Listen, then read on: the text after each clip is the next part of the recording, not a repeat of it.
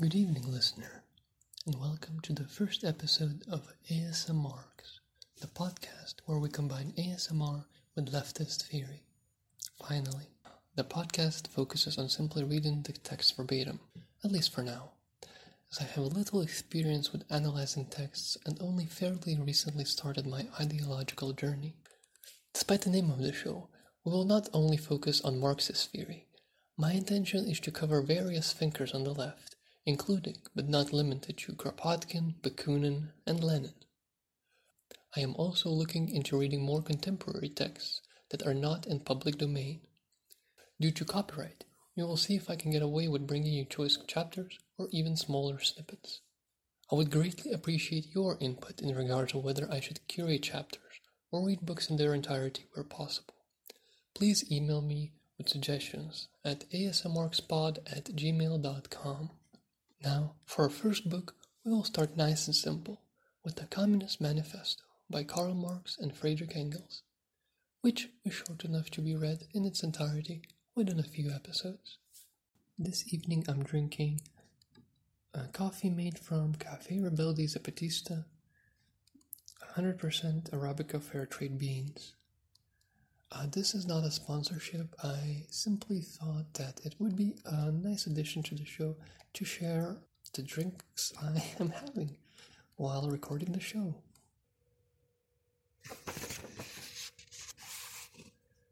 Karl Marx and Friedrich Engels, The Communist Manifesto, translated by Samuel Moore.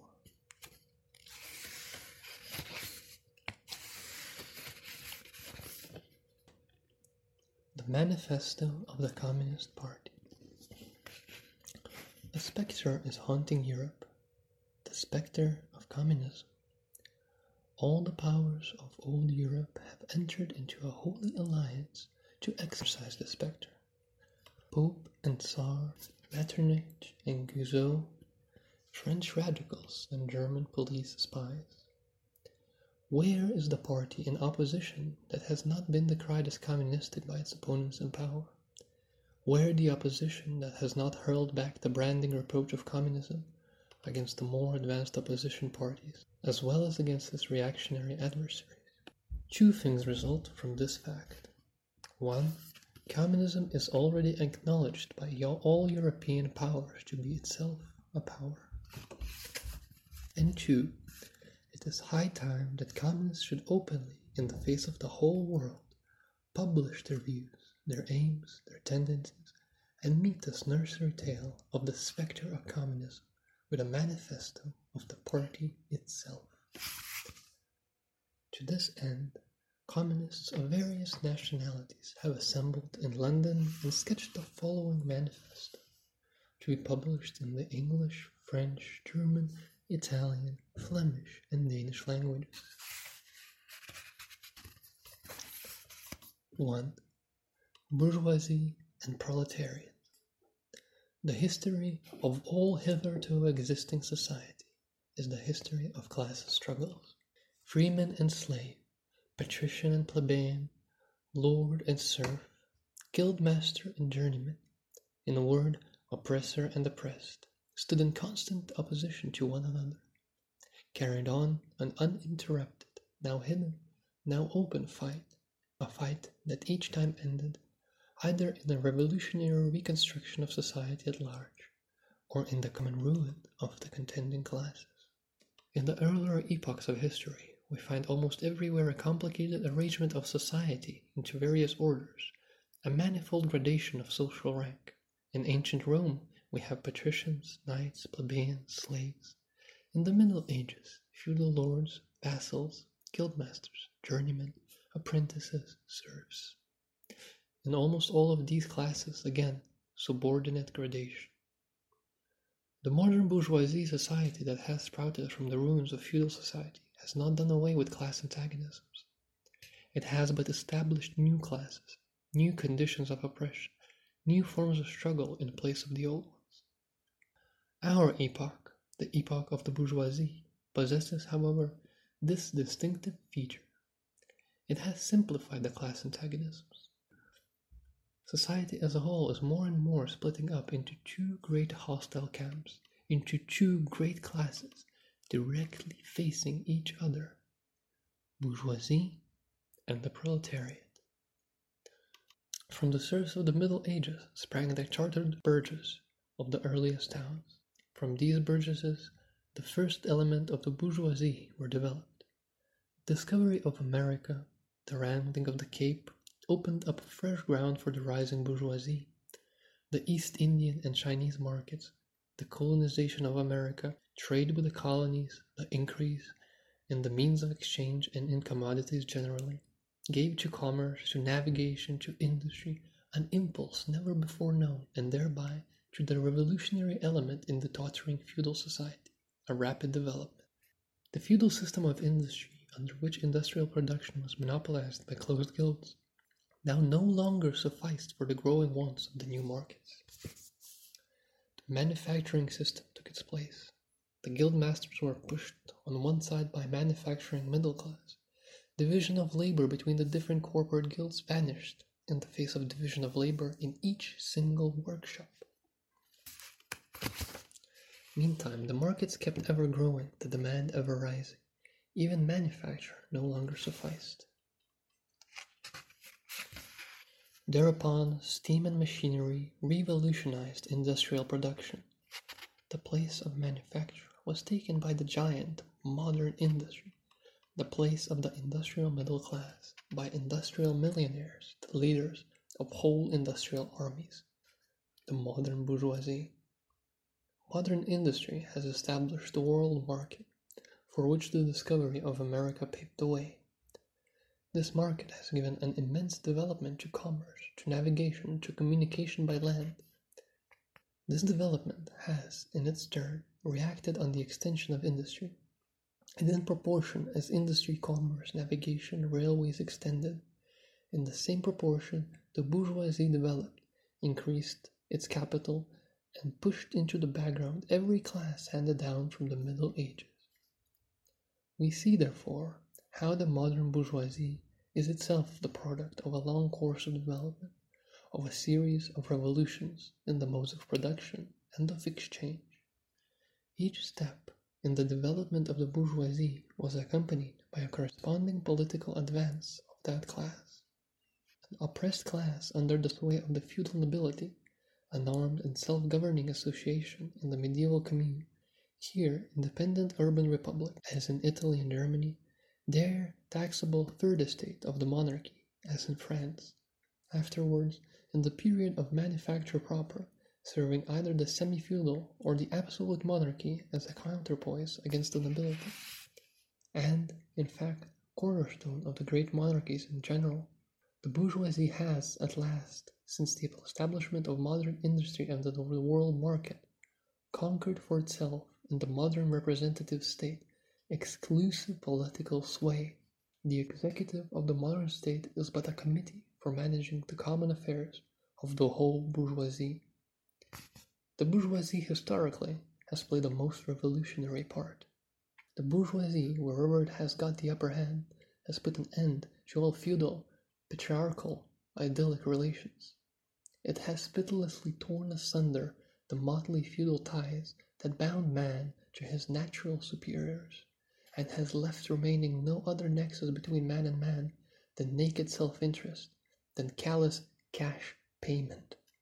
It has drowned the most heavenly ecstasies of religious fervor, of chivalrous enthusiasm, of Philistine sentimentalism in the icy water of egotistical calculation.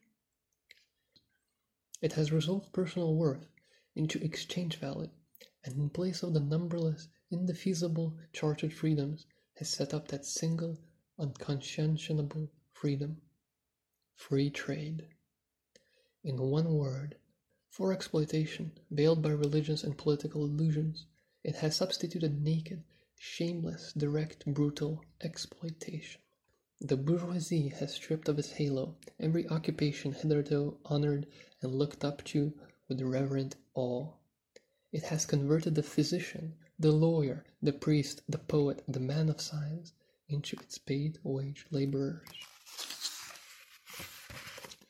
The bourgeoisie has torn away from the family its sentimental veil and has reduced the family relation to a mere money relation. The bourgeoisie has disclosed how it came to pass that the brutal display of vigor in the Middle Ages, which reactionists so much admire, found its fitting complement in the most slothful indolescence. It has been the first to show what man's activity can bring about. It has accomplished wonders far surpassing Egyptian pyramids, Roman aqueducts, and Gothic cathedrals. It has conducted expeditions that put in the shade all former exoduses of nations and crusades. The bourgeoisie cannot exist without constantly revolutionizing the instruments of production, and thereby the relations of production, and with them the whole relations of society. Conservation of the old modes of production in unaltered form was, on the contrary, the first condition of existence for all earlier industrial classes. Constant revolutionizing of production, uninterrupted disturbance of all social conditions, everlasting uncertainty and agitation distinguish the bourgeoisie. Constant revolutionizing of production, uninterrupted disturbance of all social conditions, everlasting uncertainty and agitation distinguish the bourgeois epoch from all earlier ones. All fixed, fast frozen relations with their train of ancient and vulnerable prejudices. All fixed, fast frozen relations with their train of ancient and venerable prejudices and opinions are swept away, all new formed ones become antiquated before they can ossify.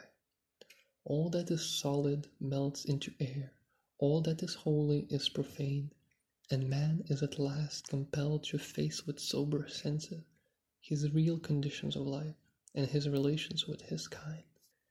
The need of constantly expanding market for its products chase the bourgeoisie over the whole surface of the globe. It must nestle everywhere, settle everywhere, establish connections everywhere. The bourgeoisie has, through its exploitation of the world market, given a cosmopolitan character to production and consumption in every country. To the great chagrin of reactionists, it has drawn from under the feet of industry the national ground on which it stood. All old established national industries have been destroyed or are daily being destroyed. They are dislodged by new industries whose introduction becomes a life and death question for all civilized nations, by industries that no longer work up indigenous raw materials, but raw material drawn from the remotest zones, industries whose products are consumed not only at home but in every quarter of the globe. In place of the old wants satisfied by the production of the country, we find new ones, requiring for their satisfaction the products of distant lands and climes. In place of the old local and national seclusion and self-sufficiency, we have intercourse in every direction, universal interdependence of nations. And as in material, so also in intellectual production. The intellectual creations of individual nations become common property. National one-sidedness and narrow-mindedness become more and more impossible, and from the numerous national and local literatures there arises a world literature. The bourgeoisie, by the rapid improvement of all instruments of production, by the immensely facilitated means of communication, draws all, even the most barbarian nations, into civilization. The cheap prices of its commodities are the heavy artillery with which it batters down all Chinese walls, with which it forces the barbarians' intensely obstinate hatred of foreigners to capitulate. It compels all nations on pain of extinction to adopt the bourgeois mode of production. It compels them in to introduce what it calls civilization into their midst, i.e., to become bourgeois themselves. In one word, it creates a world after its own image. The bourgeoisie has subjected the country to the rule of the towns. It has created enormous cities, has greatly increased the urban population as compared with the rural, and has thus rescued a considerable part of the population from the idiocy of rural life. Just as it has made the country dependent on the towns, so it has made barbarian and semi-barbarian countries dependent on the civilized ones. Nations of peasants on nations of bourgeois, the East on the West. The bourgeoisie keep more and more doing away with the scattered state of the population, of the means of production, and of property. It has agglomerated population, centralized means of production, and has concentrated property in a few hands. The necessary consequence of this was political centralization. Independent or but loosely connected provinces with separate interests, laws, governments, and systems of taxation become lumped together into one nation with one government, one code of laws, one national class interest, one frontier, and one customs tariff.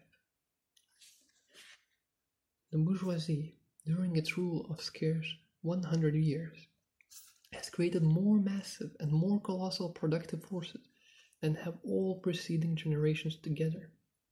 Subjection of nature's forces to man, machinery, application of chemistry to industry and agriculture, steam navigation, railways, electric telegraphs, clearing of whole continents for cultivation, canalization of rivers, whole populations conjured out of the ground. What earlier century had even presentiment that such productive forces slumbered in the lap of social labor? We see then the means of production and of exchange on whose foundation the bourgeoisie built itself up were generated in feudal society.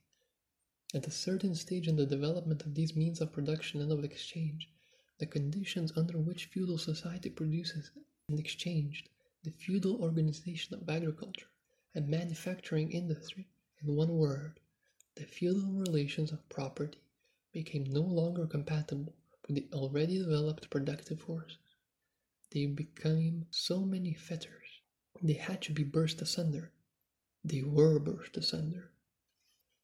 Into their place stepped free competition, accompanied by a social and political constitution adapted to it, and by the economical and political sway of the bourgeois class. A similar movement is going on before our own eyes. Modern bourgeois society, with its relations of production, of exchange, and property, a society that has conjured up such gigantic means of production and of exchange, is like the sorcerer who is no longer able to control the powers of the netherworld whom he has called up by his spells.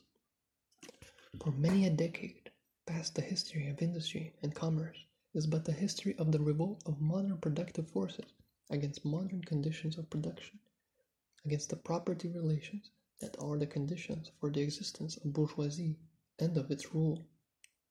It is enough to mention the commercial crises that by their periodical return put on its trial, each time more threateningly, the existence of the entire bourgeois society. In these crises, a great part not only of the existing products, but also of the previously created productive forces, are periodically destroyed. In these crises, there breaks out an epidemic that, in all earlier epochs, would have seemed an absurdity. The epidemic of overproduction.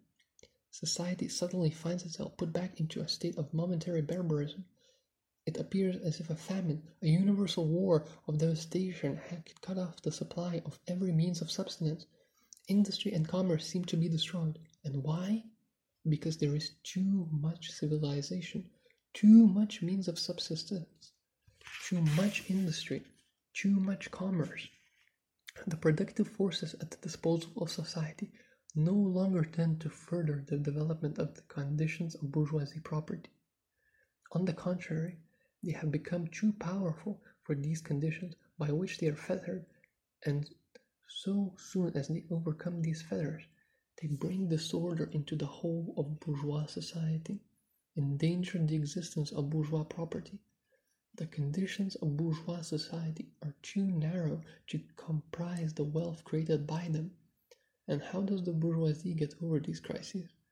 On the one hand, by enforced destruction of a mass of productive forces on the other, by the conquest of new markets and by the more thorough exploitation of the old ones, that is to say, by paving the way for more extensive and more destructive crises, and by diminishing the means whereby crises are prevented. The weapons with which the bourgeoisie felled feudalism to the ground are now turned against the bourgeoisie itself. But not only has the bourgeoisie forged the weapons that bring death to itself, it has also called into existence the men who are to wield those weapons, the modern working class, the proletarians. In proportion as the bourgeoisie, i.e., capital, is developed, in the same proportion is the proletariat, the modern working class, developed. A class of laborers who live only so long as they find work, and who find work only so long as their labor increases capital. Laborers who must sell themselves piecemeal are a commodity like every other article of commerce and are consequently exposed to all the vicissitudes of competition, to all the fluctuations of the market. Owing to the extensive use of machinery and to division of labor, the work of the proletarians has lost all individual character and, consequently, all charm for the workman. He becomes an appendage of the machine and it is only the most simple, most monotonous, and the most easily acquired knack that is required of him. Hence, the cost of production of a workman is restricted, almost entirely, to the means of subsistence that he requires for his maintenance and for the propagation of his race. But the price of a commodity, and therefore also of labor, is equal to its cost of production. In proportion, therefore, as the repulsiveness of the work increases, the wage decreases.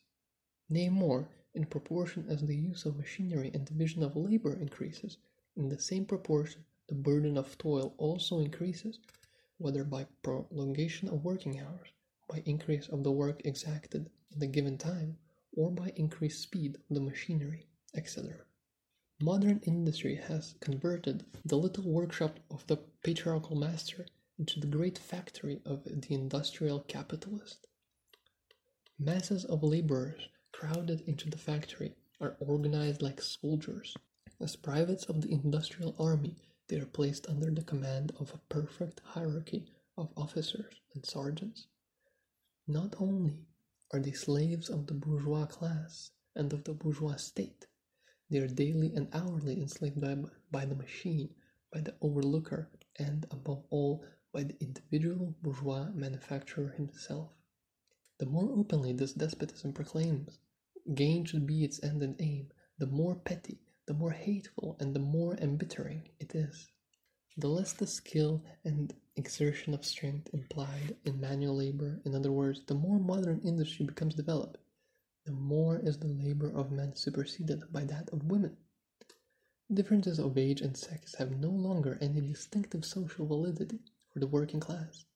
All are instruments of labor more or less expensive to use according to their age and sex. No sooner is the exploitation of the laborer by the manufacturer so far at an end that he receives his wage in cash that he is set upon by the other portions of the bourgeoisie, the landlord, the shopkeeper, the pawnbroker, etc.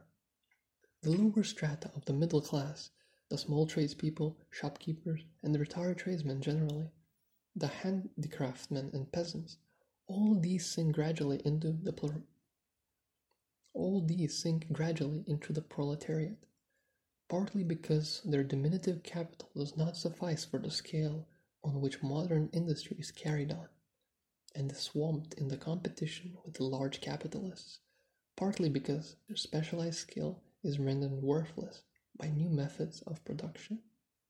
Thus, the proletariat is recruited from all classes of the population.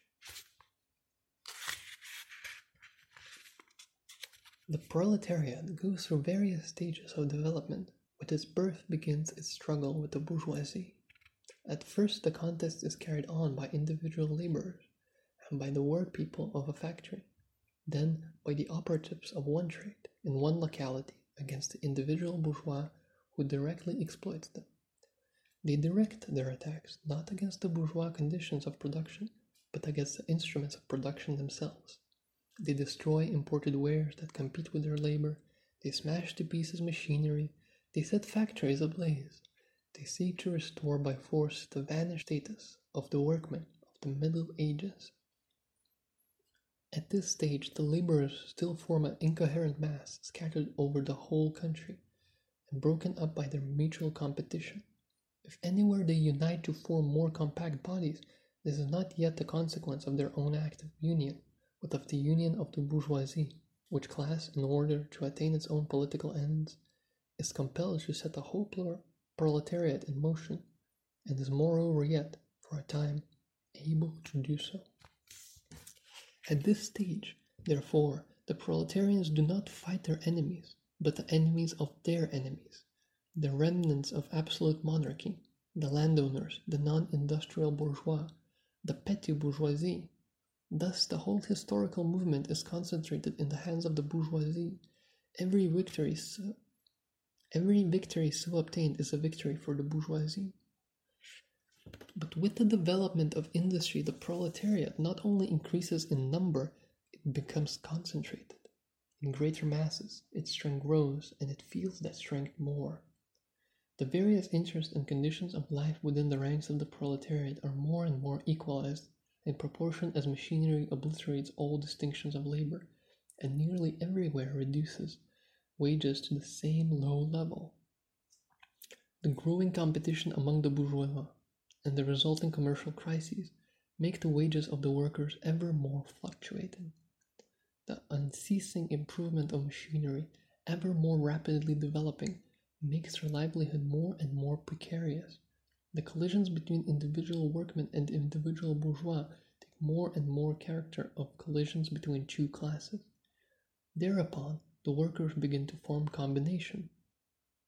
Thereupon, the workers begin to form combinations, trades unions, against the bourgeois. They club together in order to keep up the rate of wages they found permanent associations in order to make provisions beforehand for those occasional revolts. Here and there, the contest breaks out into riots. Now and then the workers are victorious, but only for a time. The real fruit of their battle lies not in the immediate result, but in the ever expanding union of the workers. This union is held on by the improved means of communication that are created by modern industry and that place the workers of different localities in contact with one another. It was just this contact that was needed to centralize the numerous local struggles, all of the same character, into one national struggle between classes. But every class struggle is a political struggle. And that union, to attain which the higher burghers of the Middle Ages, with their miserable highways, required centuries, the modern proletarians, thanks to the railways, achieve in a few years. The organization of the proletarians into a class and consequently into a political party is continually being upset again by the competition between the workers themselves. But it ever rises up again, stronger, firmer, mightier. It compels legislative recognition of particular interests of the workers by taking advantage of the division among bourgeois itself. Thus, the 10 hours bill in England was carried. Altogether, collisions between the classes of the old society further, in many ways, the course of development of the proletariat. The bourgeoisie finds itself involved in a constant battle, at first with the aristocracy, later on with those portions of the bourgeoisie itself whose interests have become antagonistic to the progress of industry, at all times with the bourgeoisie of foreign countries. In all these battles, it sees itself compelled to appeal to the proletariat, to ask for its help, and thus to drag it into the political arena. Bourgeoisie itself, therefore, supplies the proletariat with its own element of political and general education. In other words, it furnishes the proletariat with weapons for fighting the bourgeoisie. Further, as we have already seen, entire sections of the ruling classes are, by the advance of industry, precipitated into the proletariat, or are at least threatened in their conditions of existence. These also supply the proletariat with fresh elements of enlightenment and progress. Finally, in times when the class struggle nears the decisive hour, the process of dissolution going on with the ruling class, in fact, within the whole range of old society, assumes such a violent, glaring character that a small section of the ruling class cuts itself adrift and joins the revolutionary class, the class that holds the future in its hands. Just as, therefore, at an earlier period, a section of the nobility went over to the bourgeoisie, so now a portion of the bourgeoisie goes over to the proletariat, and in particular a portion of the bourgeois ideologists who have raised themselves to the level of comprehending theoretically the historical movement as a whole. Of all the classes that stand face to face with the bourgeoisie today, the proletariat alone is a really revolutionary class. The other classes decay and finally disappear in the face of modern industry. The proletariat is its special and essential product. The lower middle class, the small manufacturer, the shopkeeper, the artisan, the peasant, all these fight against the bourgeoisie to save from extinction their existence as fractions of the middle class. They are therefore not revolutionary, but conservative. Nay more, they are reactionary, for they try to roll back the wheel of history. If